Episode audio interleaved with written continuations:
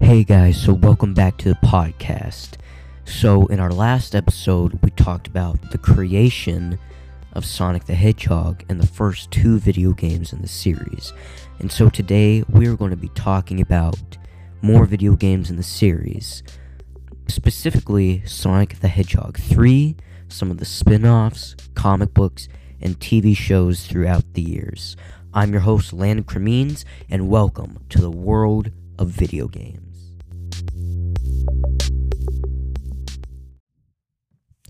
Okay guys, so let's just get right to it. So, after the success seen by Sonic the Hedgehog one and two, Sega and Sonic Team were just amazed at what they had accomplished. They had created two of some of the greatest video games in history, and now they had they had to do as much as they could to promote this series. So what did they do? Pretty much what many video games back in the nineties did. They got their own T V show, The Adventures of Sonic the Hedgehog and just Sonic the Hedgehog. Both of these were released in nineteen ninety-three. And so let's talk about The Adventures of Sonic the Hedgehog first. So this show focused on Sonic and Tails as the protagonists, with Doctor Robotnik as the main villain, as always, with his robotic army. So Jaleel O'White um, played Sonic the Hedgehog in both of these series. And I actually watched this show just as my dad did, and I enjoyed it.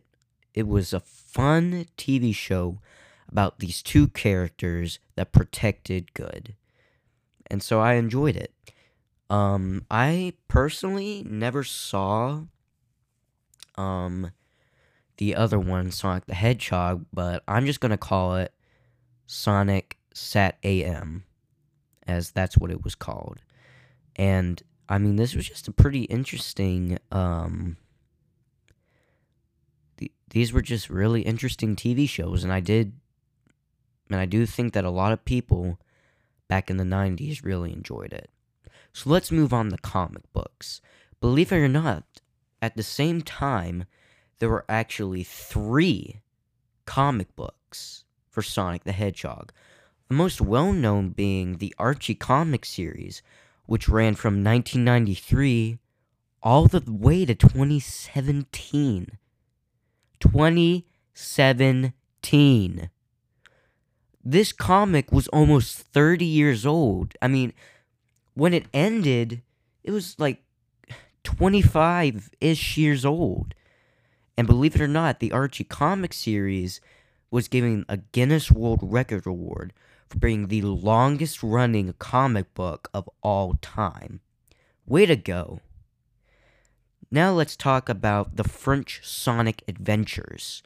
Now, um, I do not personally know a whole, whole lot, and not really a lot of people do, because these comics are actually considered rare, and they're very hard to find.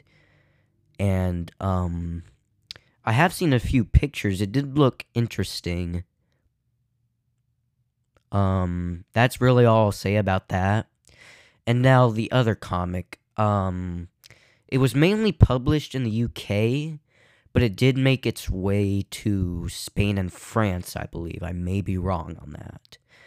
Um that's just what I read.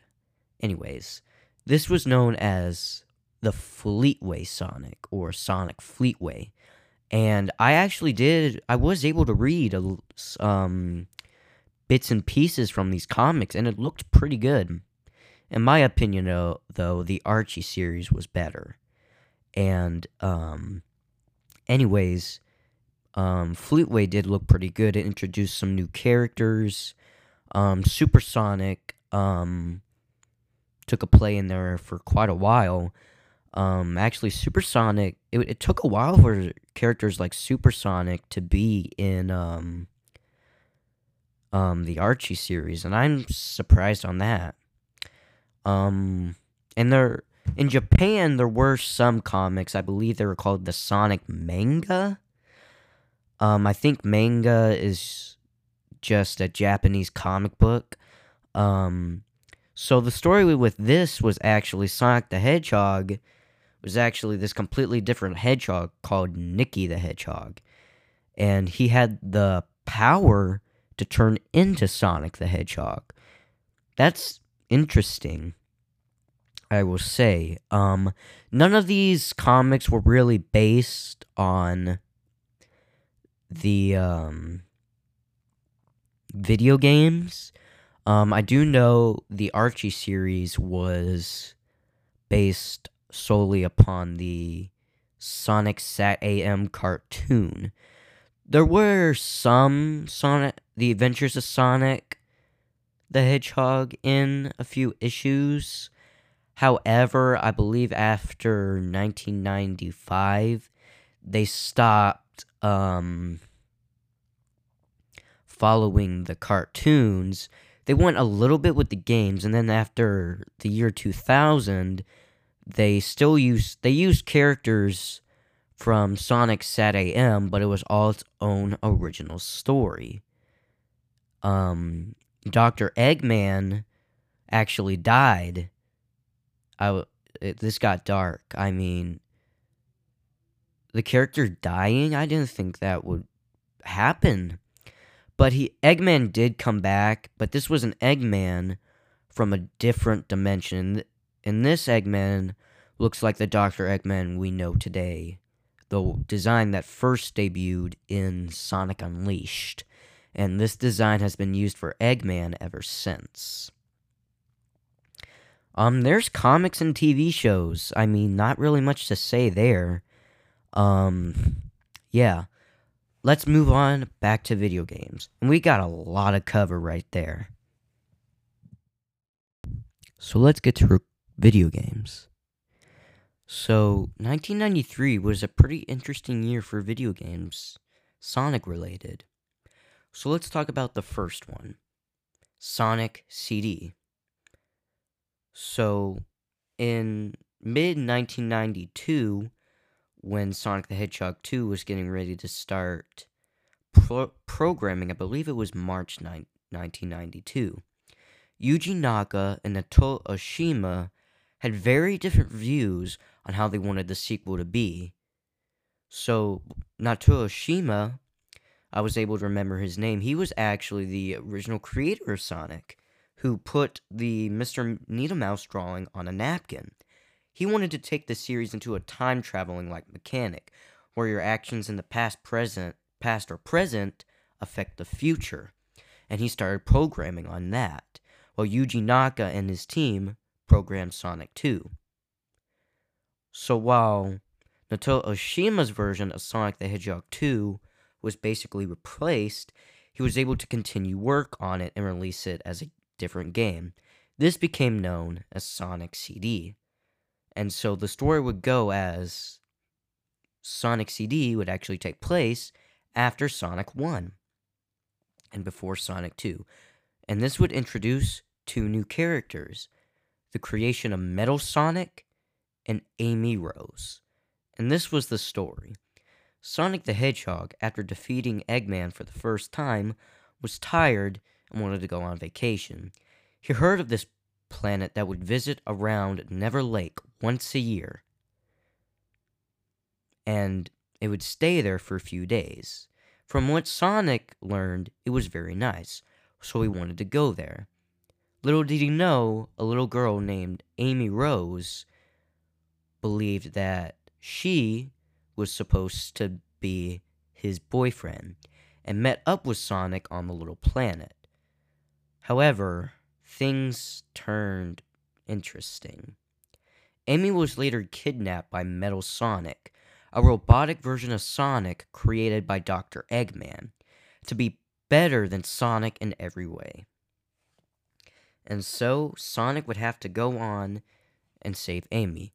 But what he did learn is that Eggman had placed machines across the different zones that would essentially make a bad future. And Sonic also learned of the Time Stone, which had the power to control time and space. And he knew that Doctor Eggman wanted to use them for his master plan. So Sonic would decided to destroy all the machines and collect all seven time stones and save Amy and the day.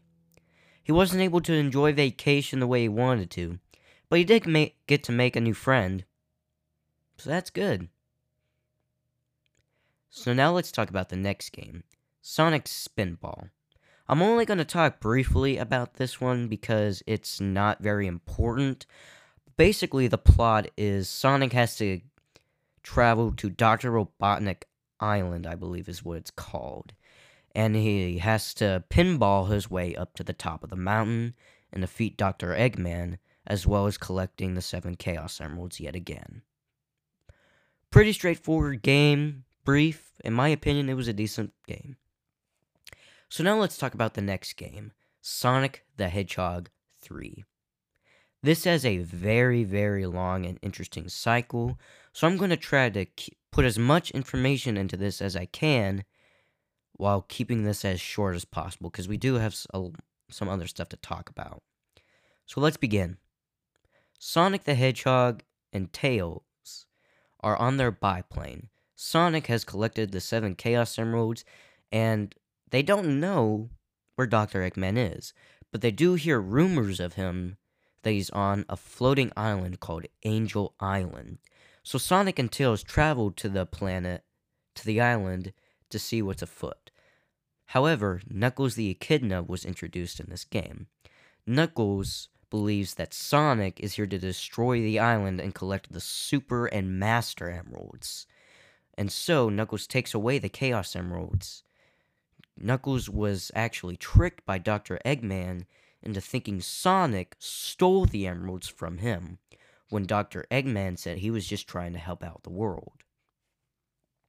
So Knuckles took Doctor Eggman's side, and now it's up for Sonic and Tails to collect the seven Chaos Emeralds, the seven Super Emeralds, and the Master Emerald to save Angel Island Zone, stop Doctor Eggman, and the world. Believe it or not, the music in the game was actually created by Michael Jackson. I know, I was surprised too. I mean, Michael Jackson, the king of pop. That's not something you hear of every day. However, he wasn't credited, and there are many reasons why um, Michael Jackson wasn't credited. However, the most agreed reason is because he didn't like how the psychogenesis was affecting his music. He believed that it defected it in a way to where it didn't even sound like music to him.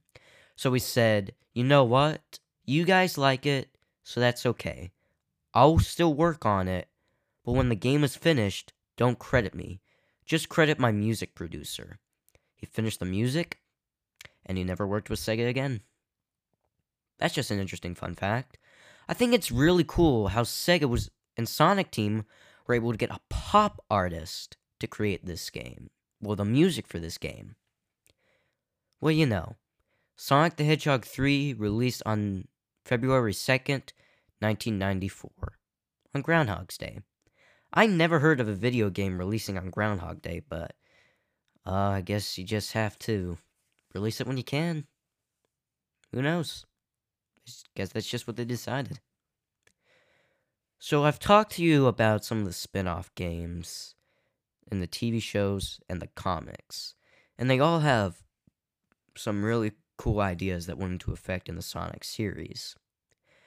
I mean, that's really all I have to say for this one.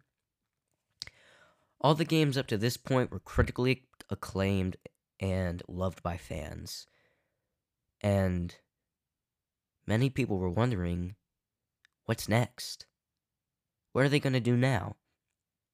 Because after Sonic the Hedgehog three was released, two D pol- pixels, like the Seg- for consoles like the Sega Genesis and the Super Nintendo, were getting outdated. The next era of video games was turning three D. So many people wondered, how was Sega going to make their all-time big mascot into a three D platformer? And that's what we'll be talking about in our next episode. Or episodes. Because this one game has so much history to go over. And so it's going to take a while to talk about. And I don't know how long it will be until we can release them. But hopefully before the end of the year. Next time, we'll be talking about the most famous, the most infamous, canceled Sonic the Hedgehog game. Sonic Extreme. Thanks for listening. To support me, give me some reviews and tell me what you do or don't like about this podcast, to where you can help me decide what I need to do to give you guys a good listening experience. And we're also going to be bringing people from, well, the people I know onto this podcast and talk about video games. And don't worry, we're not just going to talk about Sonic. This is just starting us off. We are going to be talking about Halo. We're going to be talking about Mario, Call of Duty, um, Spider-Man, Marvel video games.